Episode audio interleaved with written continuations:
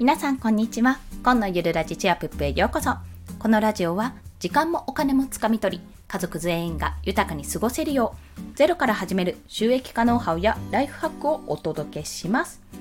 はい今回はですね体験談ですね。過去の経験が仕事につながった3つの事例についてお話しします。これは完全に私の事例です。デザイン編。ということで、もしね、あの、これからデザインちょっとやってみようかなとか、いや、自分なんか何かしらこうやってみたいんだけどできるかななんてことを思ってる方はあこんな経験が今の仕事につながってるんだなっていう一つのね事例として見ていただければと思います見てくうん、聞いていただければと思いますのでよろしければどうぞということで先にその3つの事例をお伝えしますと1つ目は手書きでのポスターポスター作成ですね小学校の時かな？手書きでのポスター作成の経験。2つ目は好きなカラーページの収集。これ漫画ですね。好きなカラーページの収集。そして3つ目は絵画の鑑賞です。絵画の鑑賞。この3つが私にとってああこれデザインにつながったんだな。デザインを仕事としてやることにつながったんだなと思われる経験です。まあ、一つずつさらっとお話をしていきます。まずですね、手書きでのポスター作成というのは、皆さんね、中学校ぐらいで、小学校でもやってるかもしれないんですが、図工、図画工作とか、あと、美術ですね、の時間に、ポスターの作成ってやったことないですか？絵の具とかで。ポスターを描くっていうのがね、一つね、授業の課題としてあったんですよね、私の時は。まあ時代がもう何十年も前なので 時代が時代なんですけども、まあそういった経験の前に、まあ、実を言うと、小学校の時に、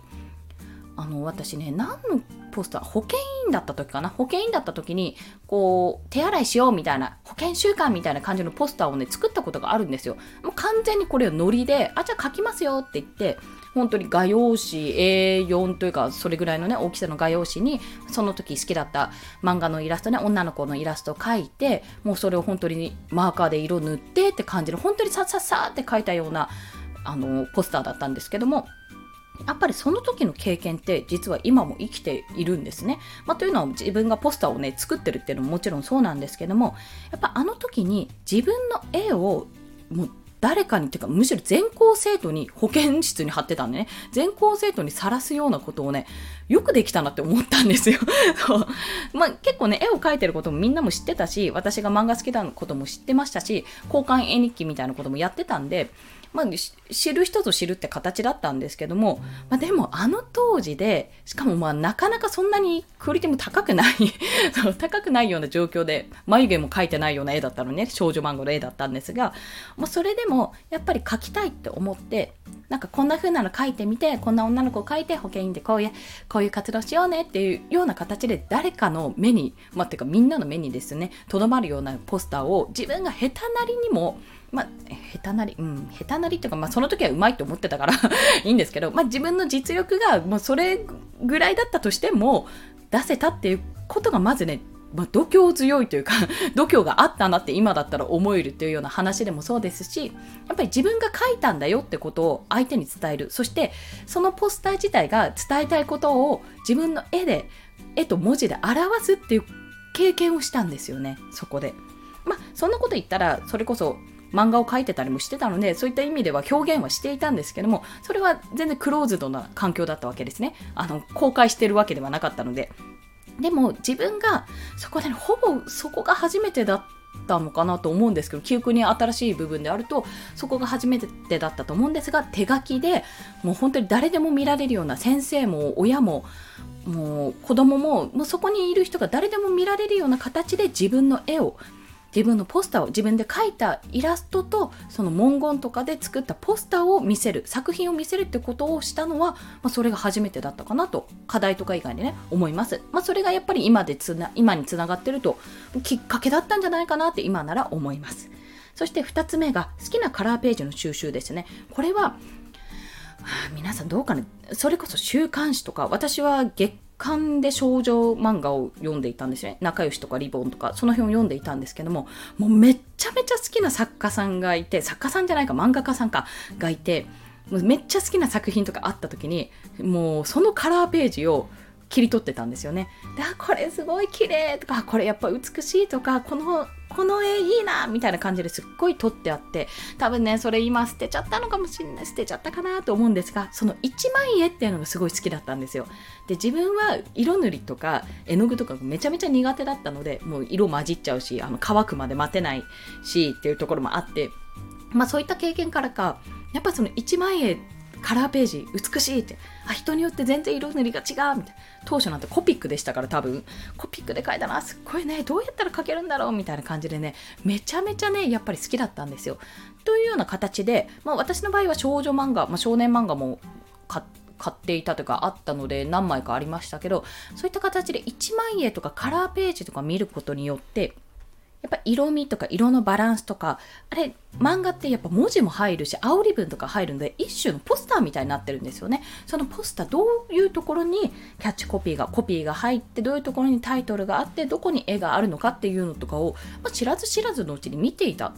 経験してた、こういったものがあるんだなって引き出しの中に入れておいていたっていうところなんですよ。それがやっぱり、まあ、後々ね、これ次の絵画の鑑賞でもお伝えするんですけども非常に何がいいかって引き出しになったってこと。これは私デザインにおいてはやっぱりいかに見たかっていうところだったと思うんですよ。どんなデザインにしようとかどんな本にしようって考える時にあの自分のオリジナル、まあ、絶対こういう位置にしてこうしてって思ってるかもしれないんですがそのオリジナルって結局は今まで見てきた中今まで過去に見てきた引き出しのどれかなどれかなっていうのの組み合わせなんですよね、まあ、私組み合わせというかあこれが一番分かりやすかったからこれに近しいものを作ろうとかそういった形で作ってるわけですよ。でそこで重要なのってやっぱりどれだけ、まあ、場数を踏んできたかってことであって、まあ、今回 Kindle 表紙デザインで言うとどれだけ Kindle 本の表紙を見てきたかなんですよね。そう本の表紙を見てきたかってとこ。えでも Kindle 本とね普通の本だとちょっと違うので Kindle 本の表紙を見てきたかってとこですね。でどれだけ感じ取ったかなんですよ。そこで必要なのって。なのであこのこれはすごく目立って自分も手に取りやすいなって思ったものなのか。これめちゃめちゃなんか目立たないしなんか色味もなんか微妙だな。なんでだろうなんでこの本なんかちょっと素人臭いんだろうとかね。表紙だけね。失礼なこと言いますけど。なんとなくこれなんか誰か素人っぽく作った感じだなみたいなのとかあるんですよ。やっぱり Kindle 本って見てて。私も自分でもう少しこれ直せるとこいっぱいあるだろうなって思うところがあるんですよ。表紙も。すごくあって、まあ、そういった感覚ってやっぱり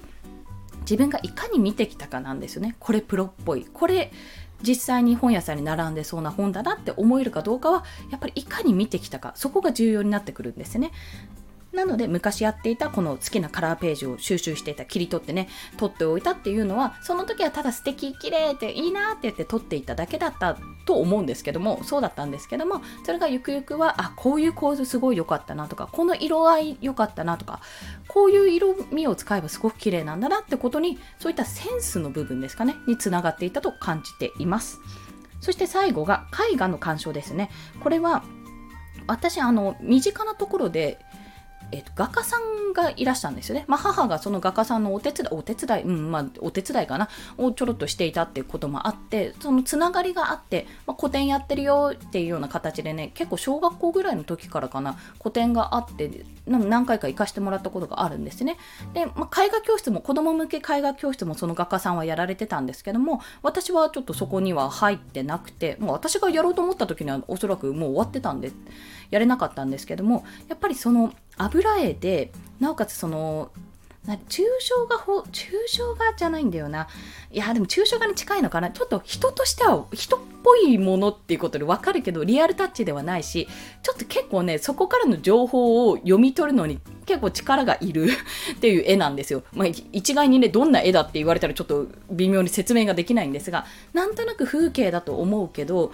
でもなんかちょっとこれ悲しそうだなとかこの色味だとなんかちょっと暗いなとかどうしてだろうとかあなんでここにこの色使ったんだろうとかね。こんな形で結構その油絵でなおかつその写実的じゃないものどうやって受け止めるかっていろんな人によってその受け止め方が変わるっていうものをに触れてきたっていうのは非常にね大きかったと思うんですこれ。でも私他のね美術館で行くっていうのもあんまりねその夏休みの課題ぐらいですかほとんど行ったことがなくて基本的にやっぱりその先生の絵を見てきたことが割とその絵に対してどういう印象を与えるか色がどんな印象を与えるかこんな感じかってその感じ取る力っていうのはすごく鍛えられたと感じているんですね。まあ、このように今回この過去の経験が仕事につながった3つの事例ということでお話ししました。デザイン編ということですね。その3つが1つ目は手書きでのポスター作成、まあ、初めてこれは自分の書いたものとして自分の作品を世に出した。というような全校生徒に出した。というきっかけでした。そして2つ目が好きなカラーページの収集。漫画のカラーページを収集することで、やっぱりそこで構図とか、なんで良かったのかとか、なんでこの文字はここに入ってるのか、どうしてこの色味を使ったのかとかそういったことをね知ることができた。構図とセンスかな。いろんなものを見てきたっていうその経験が培われたっていうとこ経験が積まれたっていうところですね。で最後3つ目が絵画の鑑賞。これもつながったかなってその当時は多分つながるなんて思ってなかったと思うんですけどもそのものを見た時にですね対象、まあ、その場合は絵ですけど油絵ですけどものを見た時にどう感じるかっていうのは人によって違うこと。そしてどう伝えたら、どう伝えたかったのかっていう答え合わせもね、ないんですよ。絵画だし、その画家の先生に直接お話しすることなんてめったにないわけですから。だからこそ、あ、じゃあ自分はこう伝えと、こう伝えたいなと思った時に、じゃあどんな色を使うかとか、どういう構図にを取るかとか、そういったことを考えられる、考えさせられるきっかけですね。きっかけになったと感じております。で、総じて言うと、まあ、あの今回自分の、まあ、度胸試しじゃないですけど自分から発信する場を作ったっていう経験とあとはいかにいろんなものを見てきたかそのものに対してデザインを見てきたかその引き出しがいくつあるかが重要なのだよという なのだよって何ですかねそんなお話をさせていただきました。なのでもしこれからデザインを始める方はですね漫画が好きだったとかこういうのよく見てたなとか LINE スタンプでこういうのよく見てたなってなんて方はスタンプ作れると思いますし私に言わせれば。うん、絵が描けなくてもね多分素材とか使えば作れると思うんですよね。こんなスタンプ欲しいっていう目線で作れると思いますしもしくは、まあ、小説が好きだった方とかはライティングに向いてるというような形でですねそんな風に自分の経験が何かしらの仕事につながるスキルにつながるそういった形になりますのでもしよろしければ掘り起こしてみてください。ということで今日の合わせて聞きたいは過去の放送でデザイナー歴0年でも仕事が受注できた理由についてお話をしています、まあ、これは本当に自分がプロとして何かをやっていたわけじゃないのに受注ができたと、まあ、それはどうしてかってことを分析した時に、まあ、こういった経験もねもちろん踏まえてそれでやれたっていうようなお話をしておりますので、もしよろしければ合わせて聞きたい。リンク貼っておきますのでお聞きください。はい。それでは今日もお聴きくださりありがとうございました。この放送いいねって思われた方、ハートボタンもしくはレビューなど書いていただけると嬉しいです。また私、スタンド FM では朝昼晩と1日3放送しておりますので、フォローしていただけると通知が飛びます。よろしければフォローお願いいたします。はい。なんかね、昼に近づいてくるにつれて晴れてきたので、良い傾向なのかな？家の中ムシムシしてるんですけどね。まあそんな中なので皆さんも体調を崩さずに今日も一日元気に過ごしていきましょう。それでは今日もお聴きくださりありがとうございました。コンでした。ではまた。